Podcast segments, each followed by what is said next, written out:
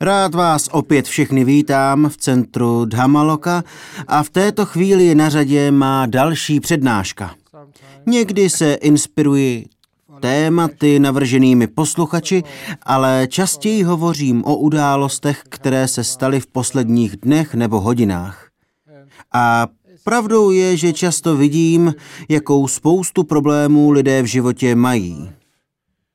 Chodí se svými problémy za mnichy a žádají Adžána Bráma nebo některé další mnichy a jeptišky, aby jim pomohli problémy vyřešit. Někdy se ale divím, proč to lidé dělají. Zejména ty manželské problémy. Všichni dobře víte, že jsem nikdy nebyl ženatý. Tak co o tom asi vím? Ptáte se mě na pracovní problémy v továrnách nebo kancelářích v dnešní Austrálii. Co o tom asi tak vím? 42 let jsem nebyl v práci. Neberu žádný důchod. Neplatím žádné daně, protože nemám žádný příjem ani peníze. Takže jako mnich žijí velmi zvláštním životem a často vtipkuji, že hlavním důvodem, proč lidé přicházejí s problémy za mnichy, je nejspíš to, že jsme levní. Neúčtujeme si žádné poplatky. Asi v tom bude něco víc než jen tohle. Jinak by k nám lidé stále nechodili a neposílali by nám svoje maily, kde píšou, že naše přednášky poslouchají každý týden a že jim skutečně s problémy pomáhají. Něco na tom asi bude. Nějakým způsobem se nám daří napojit se na hlubokou moudrost a dosáhnout toho, že tato hluboká moudrost rezonuje s dalšími lidmi a řeší jejich problémy tak, jak to nedokážou ani psychologové, psychiatři nebo lékaři. Jedním z důvodů je naučit se sklidnit mysl tak dokonale a do takové krásy, že jsou všechny vaše problémy vyřešeny. Je zajímavé, že když se podíváte na buddhismus, uvidíte, že to učení není o dohadování se o buddhistických dogmatech nebo myšlenkách. Mniši prostě polemiky nevedou. Nepořádáme debaty. Protože všechny ty debaty, když se dva lidé dohadují, vycházejí ze špatného zdroje. Pokud to tedy správně chápu. Vycházejí z nesprávného místa, tedy z intelektu, spíše než ze srdce, soucitu a klidu. To je jeden z důvodů, proč vás jako mnich nabádám, abyste dělali totéž, abyste rozvíjeli svá srdce spíše než své hlavy protože dobře víte, jak to na tomto světě chodí. Chodíme do různých vzdělávacích institucí, do škol a tam se učíme myslet. Ve skutečnosti se učíme myslet tak moc, že už vůbec neumíme přestat přemýšlet. A protože neumíme přestat přemýšlet, nejsme schopni vidět pravdu. Často se hádáme s lidmi, které bychom měli milovat a pečovat o ně. Někdy tomu jako mnich nerozumím. Příliš často se mi stává, že musím radit s manželskými problémy. Dva lidé, které dlouho znám, mají problémy se soužitím a já je oba znám od malička. Když se podívám na tu dívku, je krásná. Skvělý člověk, skvělá povaha. Když se podívám na hocha, je skvělý chlap. Úžasná povaha, má opravdu dobré srdce. Já v nich to dobro vidím, ale oni ne. Problém je v tom, že se zamotali v myšlenkách a zapomněli na laskavost, soucit a odpuštění ve svých srdcích. Někdy, když příliš přemýšlíme, jsme tak unavení, že už vůbec nedokážeme myslet jasně. Opět mě napadá jeden příběh. Vyprávěl jsem jej mnichům minulou středu. Je to příhoda z jedné mé knihy. Je to hluboký příběh o buddhismu ale je skutečně zajímavý a důležitý tím, že dává návod, jak řešit životní problémy a jak rozvíjet více štěstí, více radosti a dobroty. Povím vám historku, která mi připomíná 33 let od vzniku našeho kláštera Bodhiniana. Byl jsem u jeho založení a prvních sedm let jsem opravdu dřel.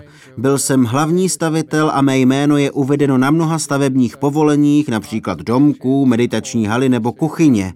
Dnes ty stavby v klášteře můžete vidět. A vlastně i zde tento sál. Já jsem jej navrhoval a pak přišel architekt a spackal to. Ale půdorys byl v zásadě můj nápad. No, každopádně, tehdy jsem pracoval opravdu hodně a celých těch sedm let jsem jezdil nahoru do kláštera a zpět dolů z kopce v Serpentine, kde se náš klášter nachází. Jezdil jsem tam a zpět možná třikrát týdně za nejrůznějšími záležitostmi. Někdy jako buddhistický mnich a duchovní lídr, jindy jako stavitel. Byla tehdy spousta práce. Nahoru do kopce a zpět dolů, nahoru a dolů a vždycky autem. Až jednoho dne, tuším, že to bylo zhruba po sedmi letech od mého příchodu, byl to tehdy nádherný jarní den, a ještě nelétaly mouchy. Pokud byste náhodou měli zájem o mouchy, tak jich v Serpentine máme hodně.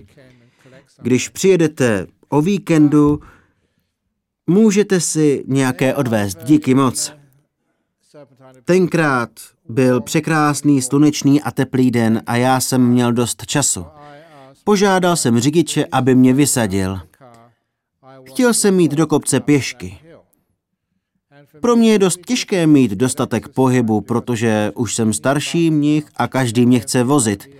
Někdy mě lidé naloží do svého nového auta, protože to považují za požehnání. Vlastně ani nevím, jestli to funguje, ale chtějí to po mně. Podívejte, některé buddhistické tradice jsou vážně dost divné. Snažím se s nimi popasovat, jak nejlépe umím, ale bývá třeba zvykem, hlavně u starších mnichů se to předpokládá, že mají velmi dobrou karmu. Mnohem lepší, než jakou mají běžní lidé, naše karma je téměř hvězdná. V Tajsku, kde jsem jako mladý mnich žil, mnohdy posadili mnicha na přední sedadlo autobusu. Důvodem bylo to, že naše dobrá karma má ochránit všechny pasažéry sedící za námi. Hlavně před čelním nárazem. Mně to moc nevadilo, ale jednou se mi stalo, a to je skutečný příběh, cestoval jsem z Chonburi do Bangkoku. Není to daleko, asi jen dvě hodiny. Díky bohu. Protože když jsem nastoupil do obrovského autobusu, Řidič se na mě široce usmíval a ani ode mě nechtěl peníze. Posadil mě úplně dopředu, asi takhle blízko od čelního skla, protože měl v autobusu puštěný film a moc jej toužil sledovat. Ale protože se bál nehody, musel se soustředit na cestu. Teď tam ale měl mě, abychom nenabourali a on se tak mohl klidně dívat na film. A já jsem zíral na ty obrovské nákladáky, jak se řítí na náš autobus pokaždé, když náš řidič vjel do protisměru. Naštěstí jsme to přežili. Takže to zřejmě fungovalo.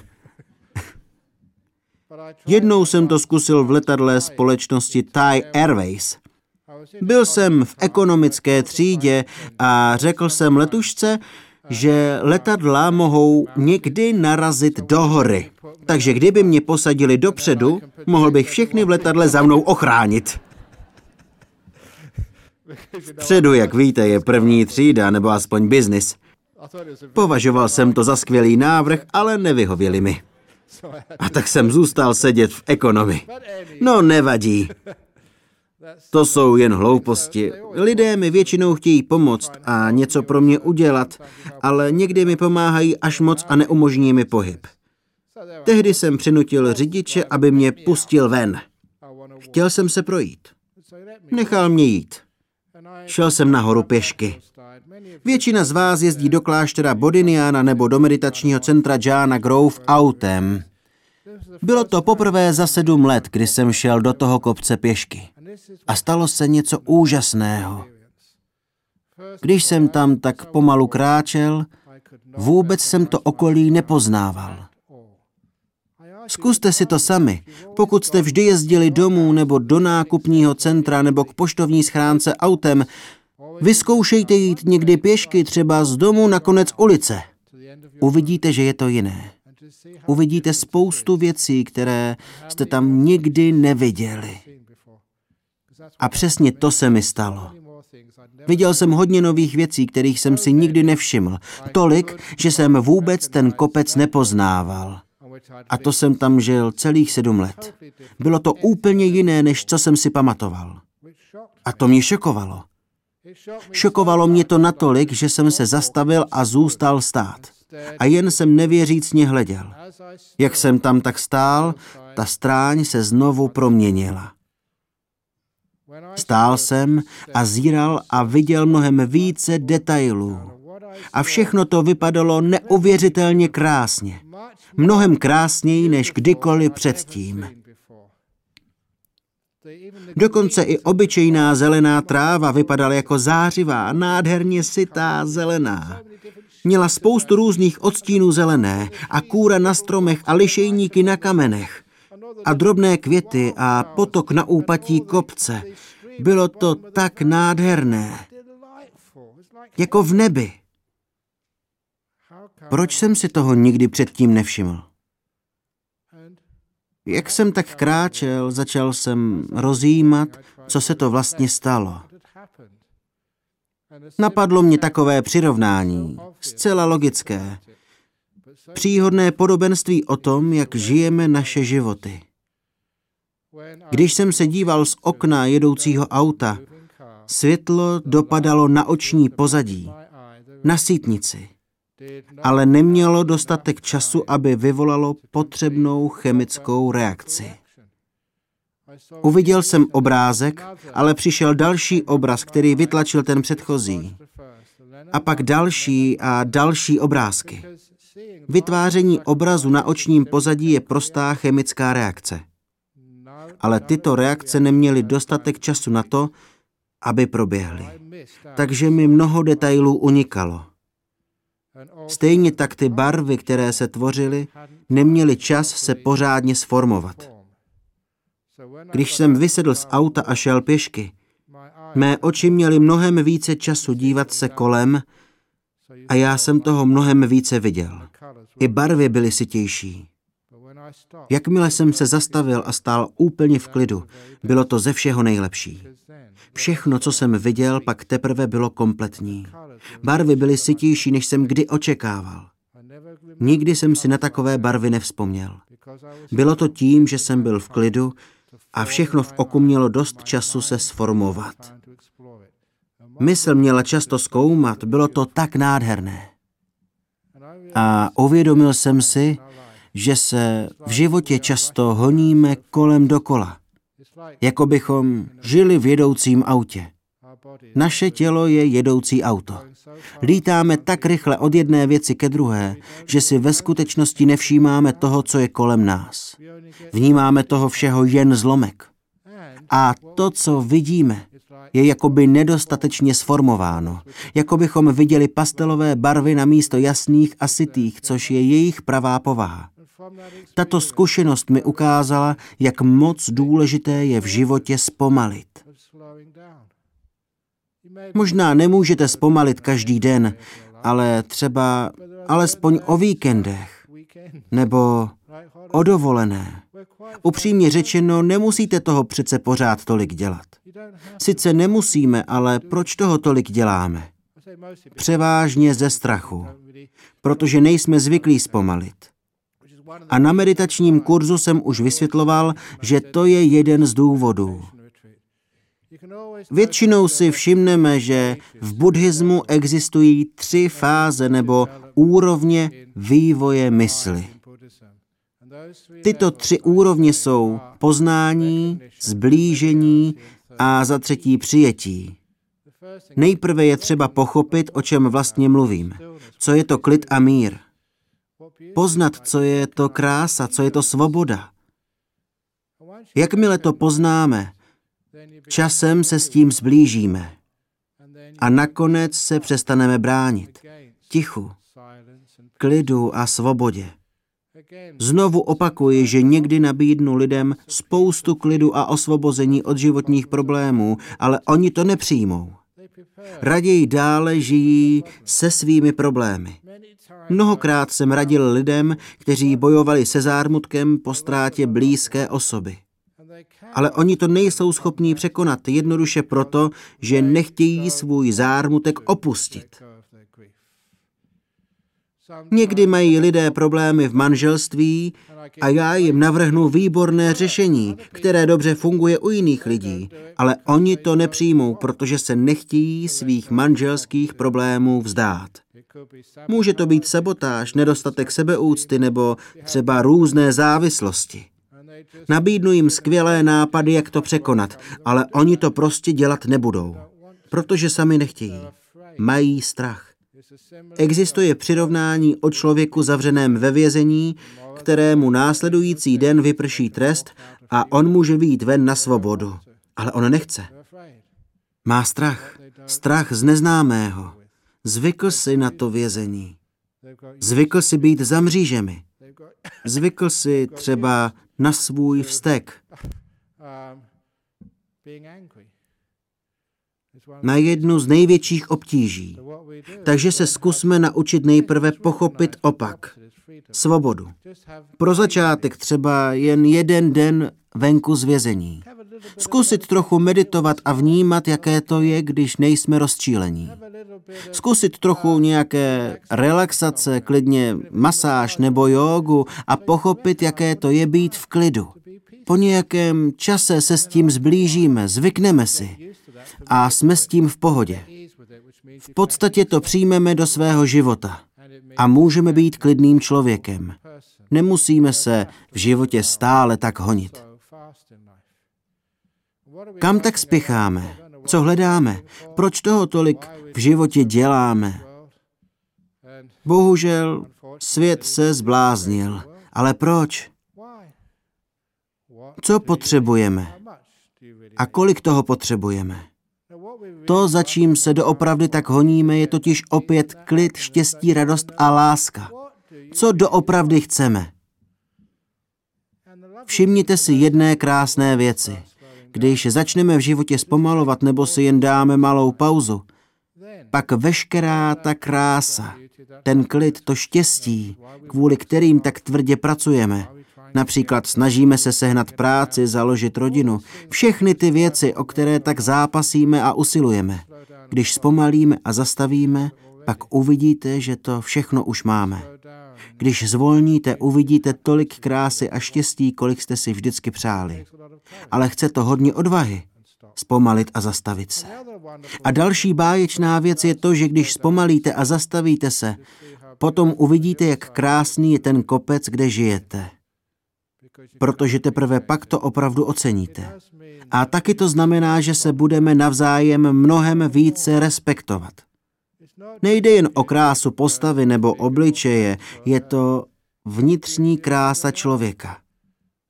A abych byl upřímný, možná protože už medituji příliš dlouho, kdykoliv vás zde vidím a vidím do vašich srdcí, pak to, co je uvnitř, je absolutně nádherné. Takto jsem se cvičil mnoho let. Dnes je pro mě těžké rozčílit se nebo někoho zavrhnout. Jednoduše proto, že je snadné zpomalit a zastavit se. A uvidět, jak to, co kdysi bývalo jen obyčejným kopcem, najednou září svými barvami a strukturou jako celé spektrum úžasných vlastností. Mnohem více si pak jeden druhého vážíme. Znáte, jaké to je, když se poprvé zamilujete. A vidíte všechny ty úžasné vlastnosti, jsou opravdu nádherné. Podobné je to v hluboké meditaci. Ale nejen k jedné osobě, ale vůči všem. Uvidíte, jak jsou lidé krásní. A úžasné je také to, že jakmile vidíte, jak jsou druzí lidé krásní, oni to začnou v sobě vidět taky. Učím někdy lidi takový malý trik pro jednání s problematickými lidmi. Na světě je spousta takzvaných problematických lidí. Ve skutečnosti ale nic jako problematický člověk není. Jen jej tak vnímáme. Stačí udělat jednu věc.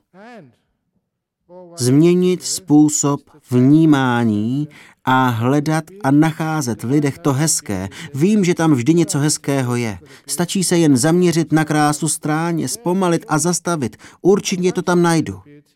Jakmile se snažíte vidět krásu v druhém člověku, ukáže vám ji. Nedávno mi jedna paní vyprávěla něco podobného, možná je někde tady, nevím. Zkoušela to se svou šéfovou v kanceláři. Dostali novou vedoucí. Vlastně ta šéfová byla její bývalá kolegyně a povýšila. Je neuvěřitelné, jak se člověk někdy změní, když povýší. Z dobrého přítele je najednou někdo jako Margaret Thatcherová. Dobře si na premiérku Tečerovou vzpomínám. Řekla o ministrech své vlády, některé můžete porazit, jiné vyždímat a ty ostatní zedřít. To byla fakt neuvěřitelná ženská. Zedřít ministry vlády.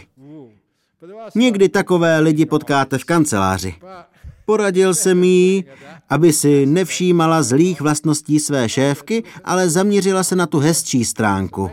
Tato úžasná paní pak šla za svou vedoucí, která ji jako obvykle špehovala a pomlouvala a nabídla jí, že jí přinese ze zdola kávu.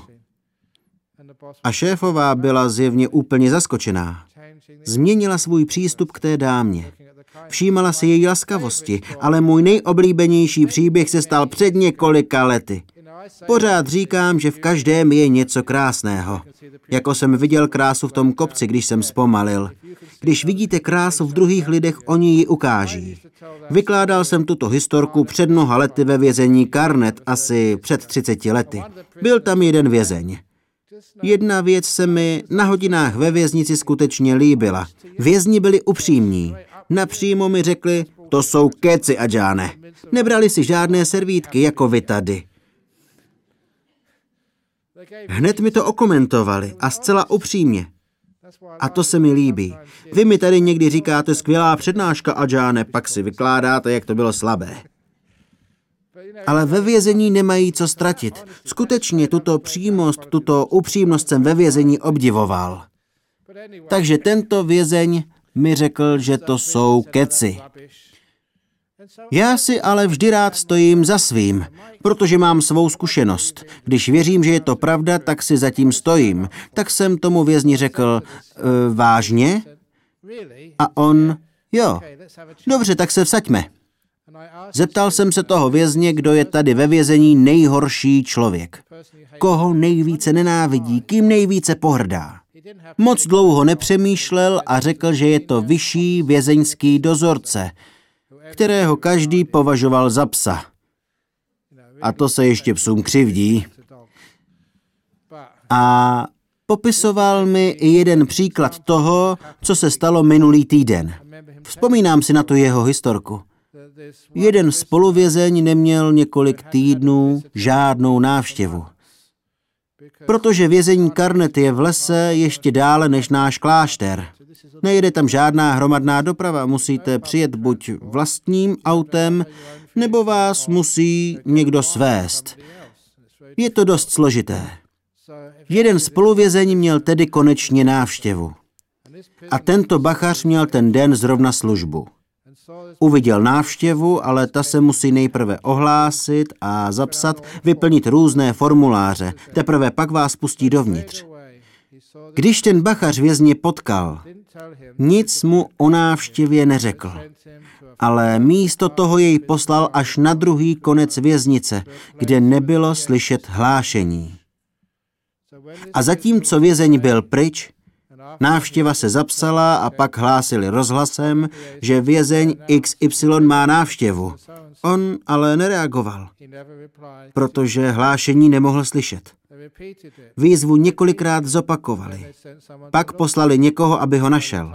Až ho našli a přivedli zpět asi za pár hodin, řekli mu, je nám moc líto, návštěvní hodiny skončily. Snad budete mít více štěstí příště. To bylo fakt škodolibé. Byla to jeho první návštěva po několika měsících a ten mizera bachař jej připravil jen tak z plezíru, alespoň o trošku přátelství. S takovou osobou jsme měli tu čest. Řekl jsem, že to je skvělé, aspoň máme skutečnou výzvu.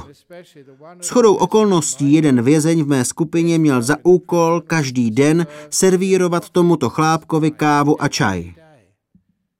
Nádhera. Požádal jsem jej, aby pokaždé, když mu bude servírovat kafe nebo čaj, dal do nápoje hodně lásky. Ať zjistí, kolik chce mléka, kolik cukru, jaký druh kávy má rád, jak silný čaj chce. Aby se skutečně pečlivě snažil přinést bachaři. Tomuto psu nejlepší čaj nebo kávu, jakou umí. Docházel jsem do skupiny každý týden a vždy jsem se ptal, jak to jde. A on na to beznadějné. Každý týden mi opakoval, že se moc snaží připravit dozorci perfektní kafe. Ale on jej ignoruje. Vždycky, když mu dám kafe na stůl a řeknu, ať vám káva chutná, pane, on se ani neotočí, jako bych na této planetě vůbec neexistoval. Takový je to člověk. Tedy, bylo to fakt těžké, ale chválil jsem tohoto vězně, protože se nevzdával. Byl tak trpělivý, že nakonec se ledy prolomily. Vzpomínám si, jak mi s širokým úsměvem na tváři hlásil, že jednoho dne asi po třech měsících uvařil kávu podle přání bachaře. Zjistil, jakou kávu má nejraději, kolik cukru a mléka má rád a to kafe mu donesl. A řekl mu, doufám, pane, že vám káva bude chutnat. Bachař se sice ani nepohnul, ale řekl, u. Tím se prolomily ledy. To byla skulinka ve zdi. Jakmile to řekl, bylo mi jasné a tomu vězni taky, že první vítězství je naše. Je to uznání. Velmi brzy po pár týdnech se mu podařilo najít nějaké sušenky nebo sendviče, co měl dozorce rád. Položil mu je k nádhernému šálku čaje, jak nejlépe uměl. Prosím, pane, váš vynikající čaj. A sehnal jsem speciálně pro vás taky sendviče. A ten bachař se na vězni otočil a řekl, děkuji vám. Později jsem se dozvěděl, dneska je to asi podobné, že tehdy měli mezi všemi věznicemi západní Austrálie důmyslnou šeptandu. To poděkování se neslo celou komunitou vězňů v západní Austrálii. To mi řekli vězni. Nemohli uvěřit, že tento pes poděkoval vězni. Vyhrál jsem. Zvítězil spíše způsob, jak věci otočit a vidět v lidech něco pěkného. Věnovat lidem péči, vrátí se vám to, protože uvnitř v sobě to všichni stále máme. Máte to v sobě taky, takže když je to v druhých lidech, je to i ve vás. Stačí, když trochu zpomalíte a všimnete si, co uvnitř sebe máte. Nikdo pak nebude mít důvod k depresi. Nikdo nebude mít málo sebeúcty.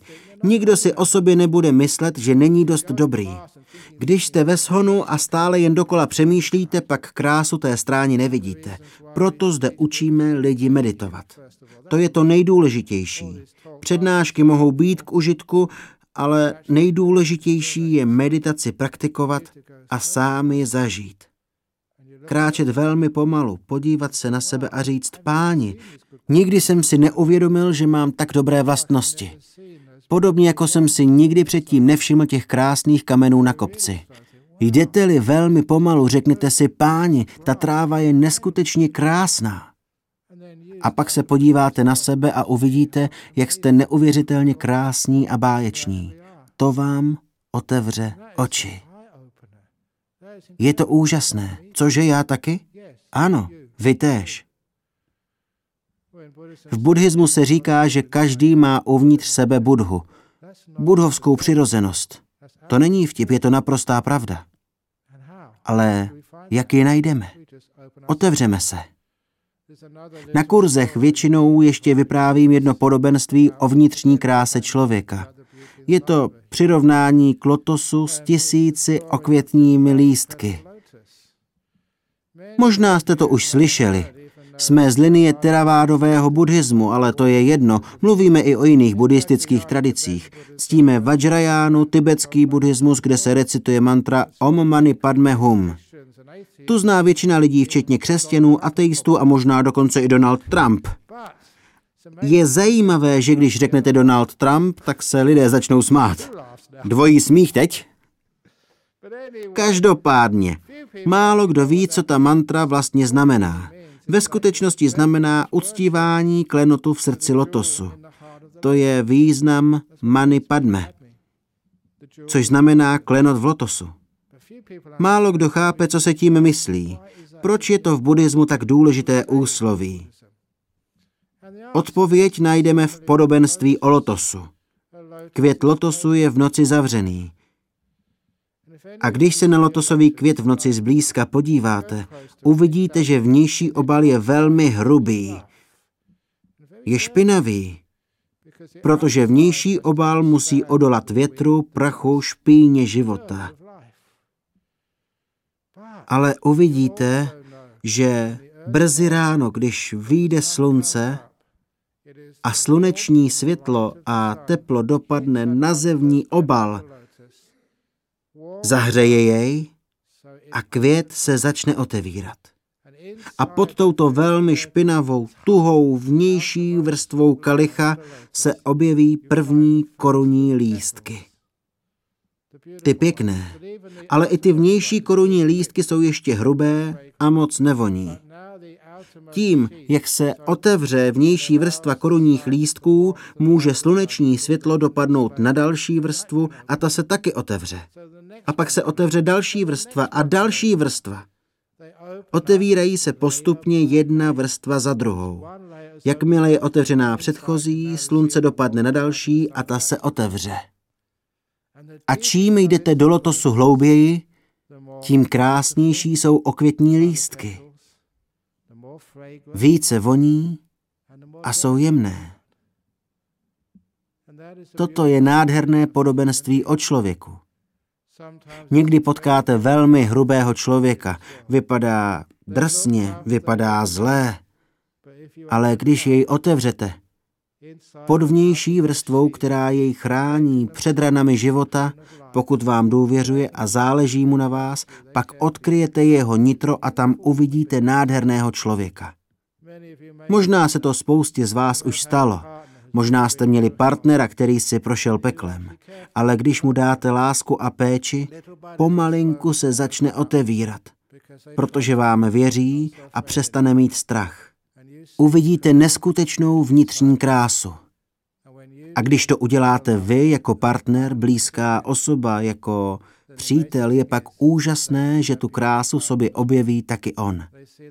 Pozná, že v tomto světě není zcela beznadějný, hrubý a sprostý člověk. Uvidí mnohem více. S oblibou na meditačních kurzech vyprávím jeden příběh, který vám teď chci říct, aby se tyto úžasné příběhy dále šířily. Často opakuji, že i já někdy dělám chyby. A toto je jedna taková moje hloupá chyba. Jednou se na meditační kurz do centra Jana Grove, které je přes cestu nedaleko kláštera Bodiniana, dostavil divný obrovský chlap hrubý a zarostlý. Celé tělo měl potetované. Když jsem se na něj podíval, hned jsem ho svým stereotypním vnímáním milně odsoudil. Vypadal jako šéf motorkářského gengu. Úplně jinak než lidé, kteří obvykle chodí na meditační kurzy. Okamžitě jsem mu řekl, vážený pane, tady jste špatně, vězení je tam tím směrem. Můj předpoklad byl totálně mimo. Řekl nikoli, jsem přihlášený na váš meditační kurz. Tak jo, v pořádku, jsou tu různé typy. Ten chlap už z vnějšku vypadal fakt drsně. Nechtěli byste ho o samotě potkat v sobotu večer ve čtvrti Northbridge. Vypadal jako zlý týpek. Ale on byl na tom kurzu nejlepším meditujícím. Když přišel k osobnímu pohovoru a říkal mi, co zažívá, bylo to neuvěřitelné. Zažíval velmi hlubokou meditaci se spoustou radosti a blá. Uvědomil jsem si, že ten chlápek se úplně otevřel a uvnitř byl úžasně nádherný. Jeho mysl v meditaci jsem obdivoval, byl vynikající. To mě naučilo, podobně jako i jiné zkušenosti, že každý to v sobě máme. Takže vezmete lidi, které opravdu nemáte rádi. Takové, kteří vám dělají nejvíce potíží na světě. Třeba vaše tchyně. Ale nechme chudáky tchyně na pokoji. Co třeba tchán? Nebo třeba lidé, se kterými se přete o rozdělení dědictví. A oni chtějí všechno pro sebe. Nebo někdo, kdo vás skutečně vytáčí. Třeba vás podvádí při obchodech, může to být kdokoliv. I oni v sobě mají krásu. Pokud se vám podaří jim tu krásu ukázat. Nebo jiný příběh, ten jsem popsal v knize Kráva, která plakala. Jsem z něj na měko. Jedna žena se pro mě stala hrdinkou, nějakou dobu jsem ji neviděl a nevím, co se s ní stalo, ale ať je kdekoliv, vážím si ji pro to, co se jí povedlo. Navštívila mě před mnoha lety, mohlo to být asi tak 20 let zpět. Po jedné mé přednášce přišla za mnou a řekla mi, že by mě a taky ostatním mnichům chtěla poděkovat. Mnišky tu ještě nebyly. Chtěla nám poděkovat za naše učení, protože jsme jí prý zachránili život. Zajímalo mě jak. A ona mi vyprávila svůj příběh. Do našeho centra začala chodit před sedmi lety. Jediný důvod, proč jsem přišla, byl ten, že chtěla z domu pryč. Protože byla obětí hrubého domácího násilí. Její manžel ji pravidelně mlátil. Tehdy ještě nebyly linky bezpečí. Když někdo trpěl domácím násilím, neměl kam jít. Ve skutečnosti nějaké možnosti byly, ale nikdo o nich moc nevěděl, takže tato nebohá žena to prostě musela snášet. Neměla kam jít. A nesuďte ji, prosím, protože někdy to v takové situaci téměř nejde vydržet. Stále však toho muže milujete. A pořád se snažíte to zlepšit, i když jste samá modřina. Máte příliš velký strach vyjít s tím ven. Cítíte se jako ve vězení, ale odejít vás děsí ještě víc. Nejste schopní racionálně myslet. Možná si řeknete, proč pro Boha neodešla? Ale v tomto stavu nejste schopni rozumně přemýšlet. Je to emoční bouře. Takže ona chodila k nám, protože každou minutu, kterou tu strávila, ji nikdo nemlátil. To mi řekla. Proto jsem přišla. Ale zaslechla zde něco, co by nikdy v životě nečekala. Vidět krásu ve svém muži. A ona to zkusila. Kdybych já tehdy tušil, co se děje, volal bych nejspíš policii. Ale ona nic neřekla, vždy jen přišla, sedla si dozadu a byla sticha. Ale to, co zde slyšela, zkusila praktikovat. Vždycky, když viděla, že její manžel dělá něco obdivuhodného, rozumného, laskavého, objala jej a políbila a řekla děkuji. Posílila každý maličký záblesk jeho dobrého chování. Viděla, že i on má v sobě moc pěkné vlastnosti. Trvalo mu to sedm let, než se změnil. Sedm dlouhých let. Ale změnil se. Přivedla mi ho ukázat. Je to velmi milý, laskavý muž. Tato žena však byla ještě něco jiného. Byla jako anděl, ale ne ten anděl s křídly a donutem kolem hlavy. Byla neuvěřitelně silným a pevným člověkem krásným a laskavým. Také mi ukázala své dvě děti. Je neuvěřitelné, jak dokázala vybudovat svůj vztah od začátku z úplného smetí. V tomto případě vám každopádně tento postup určitě nedoporučuji. Ona byla skutečně mimořádná. Je to jen ukázka toho, co je možné že i v tomto monstru byl anděl a ona jej vynesla na světlo. Zaslouží si v tomto vztahu i se svými dětmi každý drobek svého štěstí. Vysloužila si ho, udělala nádhernou věc. Co by se jinak asi stalo? Rozpad manželství, děti by skončily v problémech a muž by šel do vězení. Nic dobrého by to nepřineslo. Možná si myslíte, že on by si vězení zasloužil, ale jí se povedlo obrátit netvora v nádhernou bytost. Ona se tím stala ještě krásnějším člověkem. A úžasné děti s takovou maminkou. Pane jo, Stali se jedinečnými lidmi. I toto je možné, protože jeho žena v něm tu krásu viděla. Dostala zde návod. Něco krásného v něm bylo, ona to viděla, hledala, umocnila to a manžel to začal v sobě vidět taky. To, co vidíte v ostatních lidech, je to, co oni ukáží vám. Opravdu nádherný příběh. Takže v lidech to je. Ten důvod, proč o tom zde mluvím, je, abych vás povzbudil a ukázal vám, jak řešit vážné problémy. Jiná řešení jsou většinou jenom záplaty. Toto je opravdová věc, která vás vymaní z opakujícího se špatného jednání, z negativity, z přílišného přemýšlení. Protože to vychází od jinut než myšlenky. Možná se to jeví nerozumně. Nedává to logický smysl, ale v srdci cítíte, že je v tom kus pravdy. Jakmile se to naučíte vůči jiným lidem, je úžasné, když to pak zkusíte sám k sobě. V každém jednom z vás je něco krásného. I v každém člověku se závislostmi, s depresemi, negativním, sebevrahem. Proč to lidé dělají? Protože v sobě nevidí žádnou krásu a často ani v nikom druhém. Podléhají sebezničujícímu sabotážnímu jednání, protože nevidí nic, proč stojí za to žít. Nevidí žádnou krásu v životě. Nevidí v té stráni ty fantastické barvy, zelené, hnědé, žluté, fialové. Ztratili to. Přišli o schopnost vážit si krásy tohoto světa. A není divu, že lidé pak hledají jiná potěšení v hromadění majetku, v moci, v sexu, ve filmech, v metamfetaminu, v drogách. Proč to děcka děláte? Kež bychom ji uměli naučit, kde leží skutečná krása. Kolem nás je spousta štěstí, krásy, energie a života. Při meditaci bývám v rauši a není to z metamfetaminu.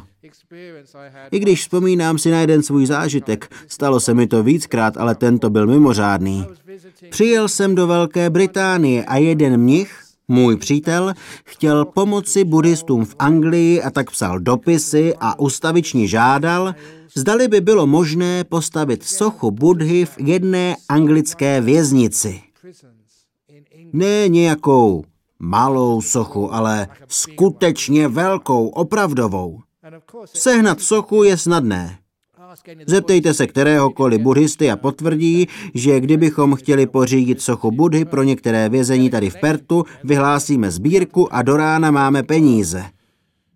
Protože lidé rádi darují Budhovi sochy, obzvláště do takových míst, jako je vězení, aby druhým lidem pomohli. A určitě jste si všimli, že Budhovy sochy bývají i v zahradách. Proč asi? Protože to lidem přináší klid. Teď trochu odbíhám od tématu. Nevím, zdali jsem to říkal minule, ale je to důležité. Víte, že Winston Churchill, britský předseda vlády během druhé světové války, měl Budhovu sochu po celou dobu vedle své postele? Nikoli nějaký krucifix, ale sochu Budhy. Jednou jsme to zjistili, když jeden z našich mnichů byl na návštěvě Anglie a hostitel jej chtěl vzít na prohlídku hradu. Byl to Australan a cizinci chtějí vidět hrady, ale ten hrad byl zavřený. Tak co se dá vidět jiného? Třeba státní apartmá předsedy vlády Churchilla z doby druhé světové války. Bylo otevřeno.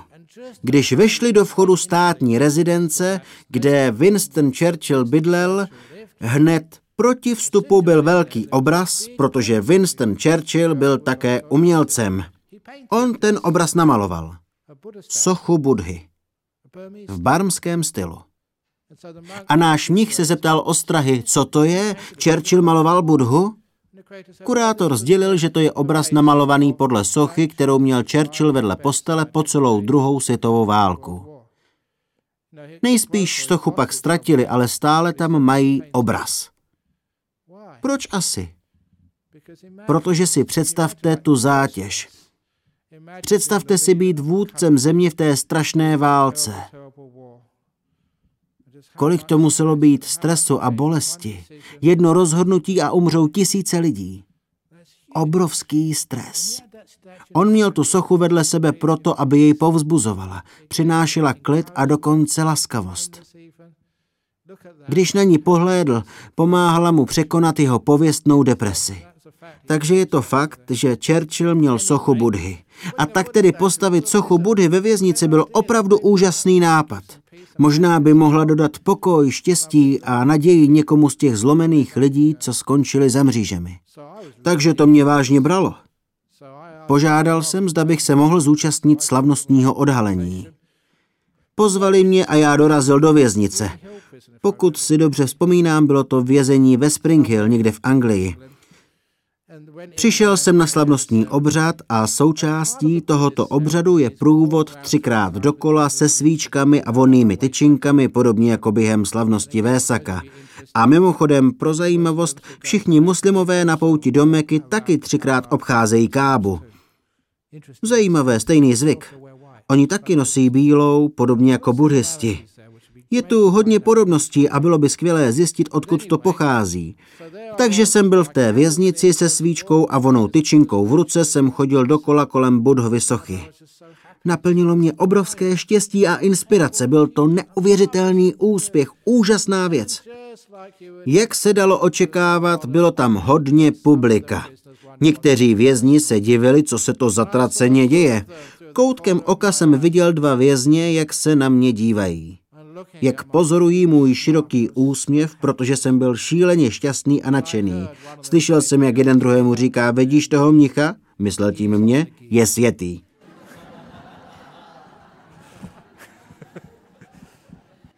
Protože jedině tímto způsobem si byli schopni vysvětlit mé štěstí. Ale já jsem nebyl. Cítil jsem inspiraci, radost, štěstí. Měl jsem klidnou mysl a všechno vypadalo neuvěřitelně krásně. Tak proto vám to chci říct, jak být šťastný. Nemusíte hledat štěstí v drogách nebo v alkoholu. Já jsem alkohol nepil už asi 45 let. Neskoušel jsem žádné drogy. Moje štěstí je prostě meditace a inspirace, radost a služba druhým. To mě naplňuje ohromným štěstím, tak moc, že se o ně rád podělím.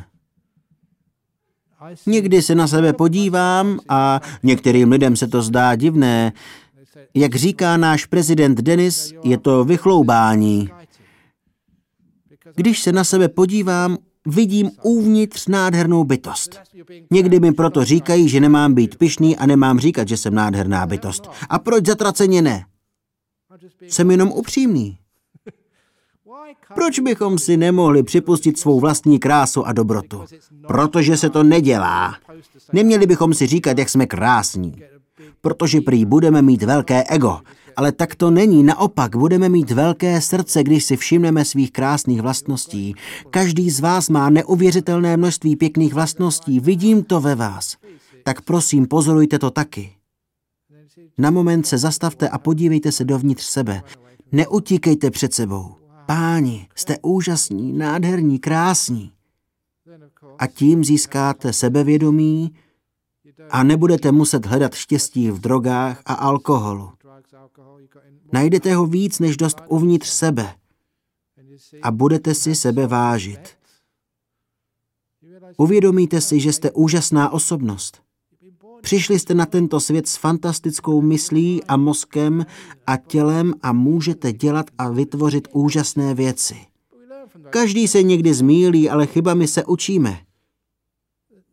Chybami kráčíme vpřed, není třeba se jich bát. Pokud udělám chybu, tak si ji přiznám a příště to udělám lépe, mnohem lépe. To z vás udělá fantastickou osobnost. Porostete každým dnem, každá chyba vás trochu zlepší. Všechny deprese zmizí. Kam se ty deprese poděly? Přestanete mít zlost. Proč byste se zlobili na nádherného člověka? To nejde. Když chybu udělá vaše manželka, tak ji řeknete, miláčku, je to přirozené, každý se může mílit. Poučme se. Přijmu tvoje chyby. Nikdy tě nebudu kárat. Všichni jsme lidé. Pod těmi omily. Zrovna dnes jsem komu si popisoval přirovnání, jak velká je moje ruka.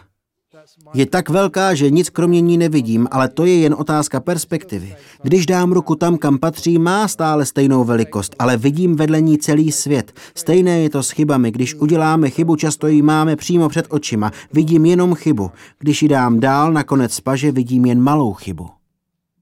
Buďme k sobě tolerantní. Takhle vypadá soucit. Tohle je láska, respekt, uznání své vnitřní krásy i krásy druhých. Páni, je konec hádkám, konec depresím, konec hněvu. Deprese je jen vztek sám na sebe. Zmizí malá sebeúcta.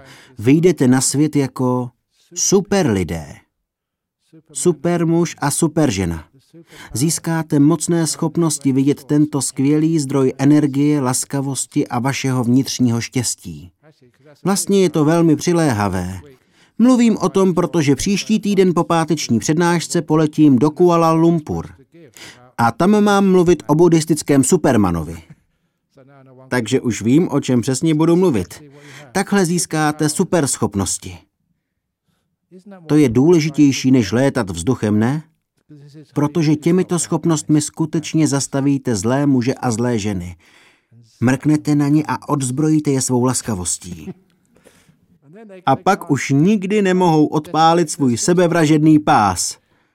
Nech toho, jsi moc hodný na to, aby ses odpálil. Fakt? Vážně si myslíš, že jsem dobrý? Jasně, když se podíváte tady do knihovny, asi bych už měl přestat, protože se nechávám příliš unést. Když navštívíte knihovnu, najdete tam komiks nějakého studenta umělecké školy, myslím, že z Československa. Dostal za úkol vypracovat nějaký projekt a tak se inspiroval mými přednáškami a nakreslil komiks o supermnichovi. Podle příběhu, které vyprávím. A pochopitelně, jak už to v komiksech bývá, superhrdina musí mít vždy svého padoucha. Ten padouch vynalezl stroj smrti. Silný paprsek, který může zničit celý svět. Najednou se objeví supermnich, ale nesnaží se padoucha zabít. Namísto toho mu říká, je, to je úžasné, ty vaše technické dovednosti, sestrojit takový stroj, to je fantastické. A padouch na to, vážně, opravdu se vám líbí můj smrtící paprsek? Ty kráso, to je poprvé, co mě někdo pochválil. Možná bych mohl dostat práci v nějakém jiném technickém oboru, kde bych nemusel zničit svět. Jasně, pomůžu vám takovou práci najít. Byla to fakt báchorka, ale dost vtipná. A na konci toho příběhu, toho komiksu o supermnichovi přijíždí policie a chce teroristu, co chce zničit svět, zatknout. Ale supermnich řekne, pánové, prosím vás, vzpomínáte si, co jsem vás učil, nechte to plavat. A tak nechali padoucha jít. A to byl konec komiksu.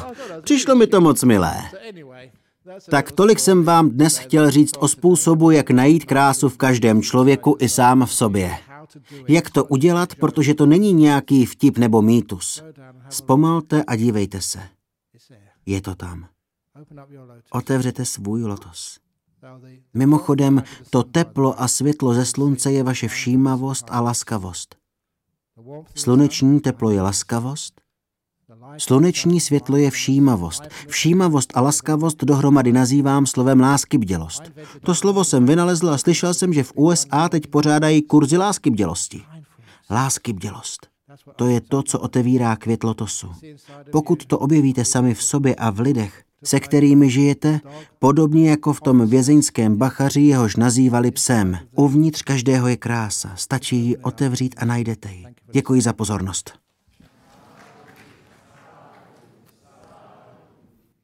A teď je čas na vaše dotazy. Nějaké dotazy z publika? Ano, nejprve vaše dotazy z publika. Tak prosím, tam někdo má zvednutou ruku s dotazem z publika. Pak dotaz ze Sydney. Teď z publika, ano? Moc krát děkuji za dnešní přednášku. Miluji vaše hovory a mám báječné meditace. A ráda bych se s vámi podělila o jeden příběh, který se týká hledání krásy v každém člověku.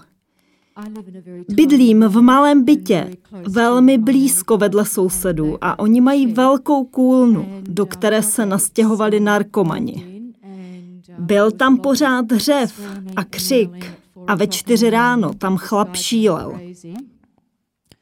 Já jsem zavolala policii, ale trvalo to celkem dlouho. Museli tam hodně kouřit, protože kouř byl všude. A taky jiné chemikálie. A hrozný smrad. Měli tam i malé děti, protože jsem slyšela, jak na ně křičí.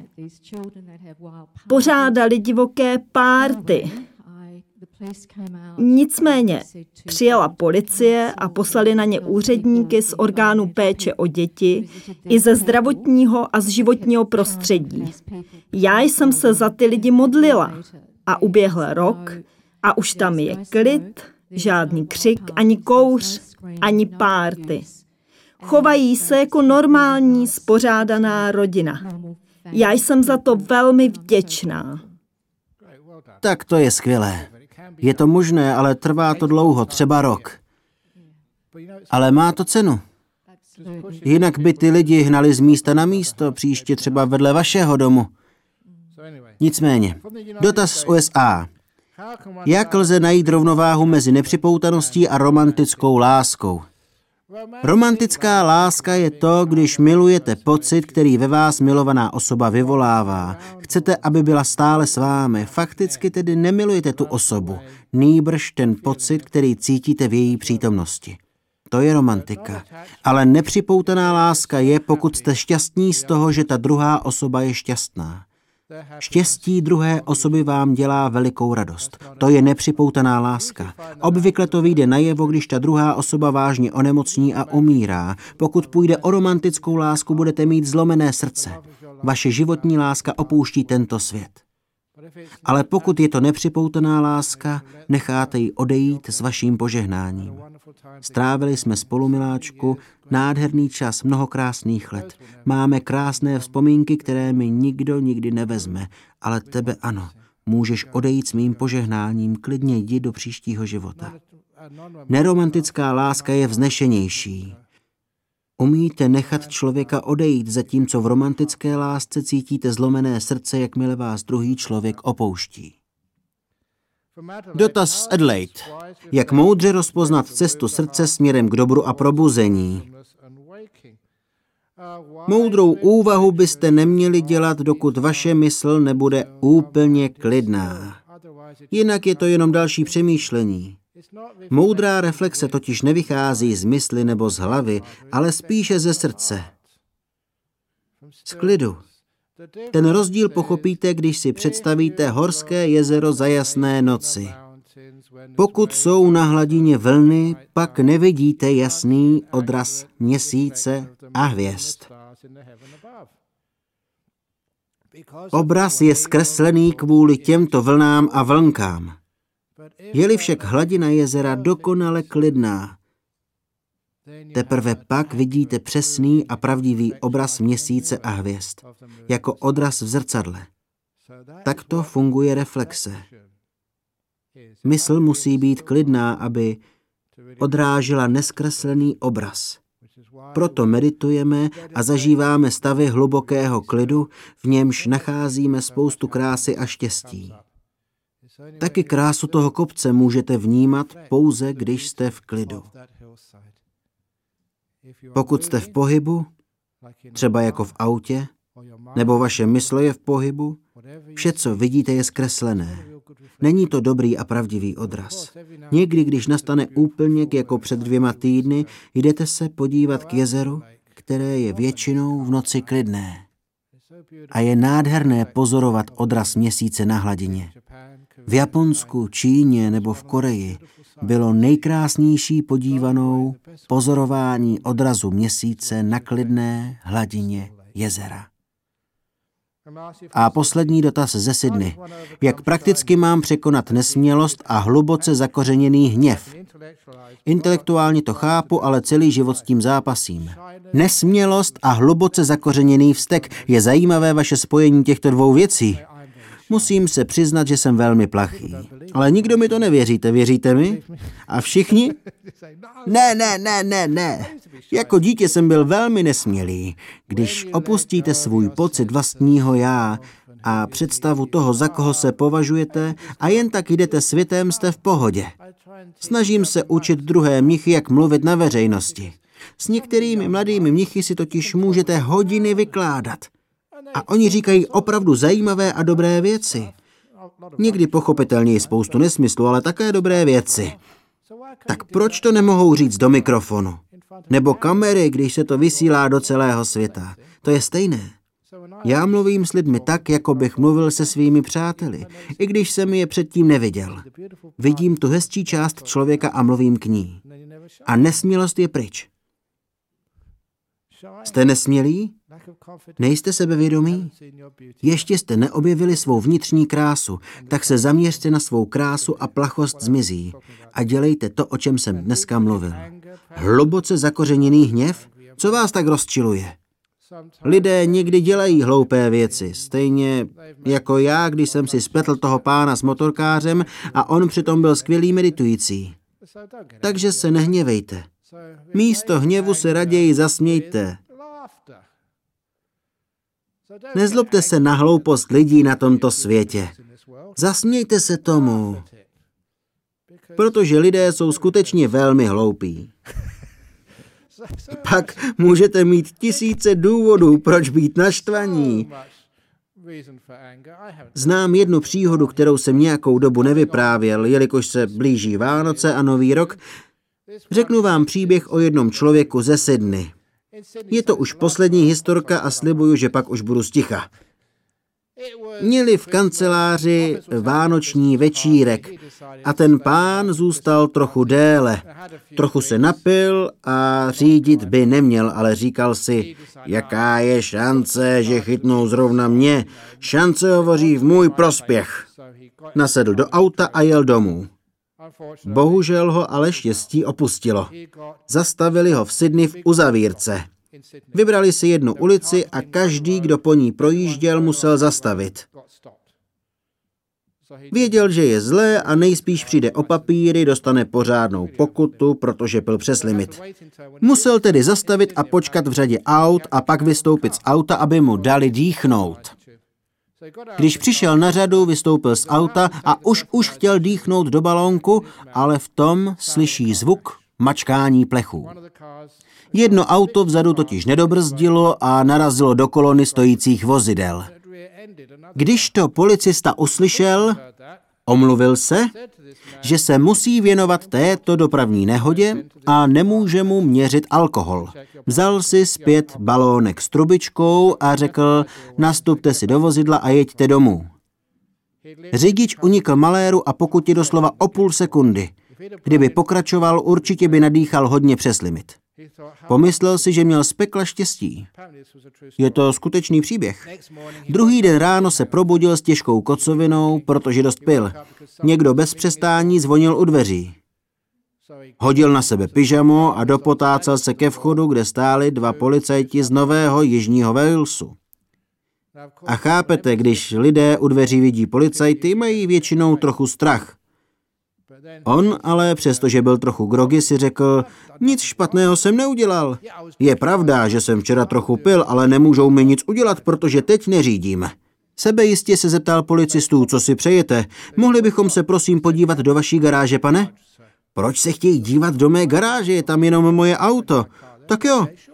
Otevřel dveře do garáže a málem dostal infarkt. V jeho garáži bylo policejní auto.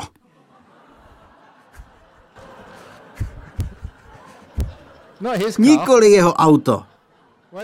Protože když mu řekli, nastupte si do vozidla a jeďte domů, byl tak opilý, že nastoupil do cizího auta. Tak takhle loupí lidé někdy mohou být. Tak, děkuji mnohokrát a dobrou noc. Uvidíme se za týden. Teď se pojďme poklonit Budhovi Dhamya Sanze.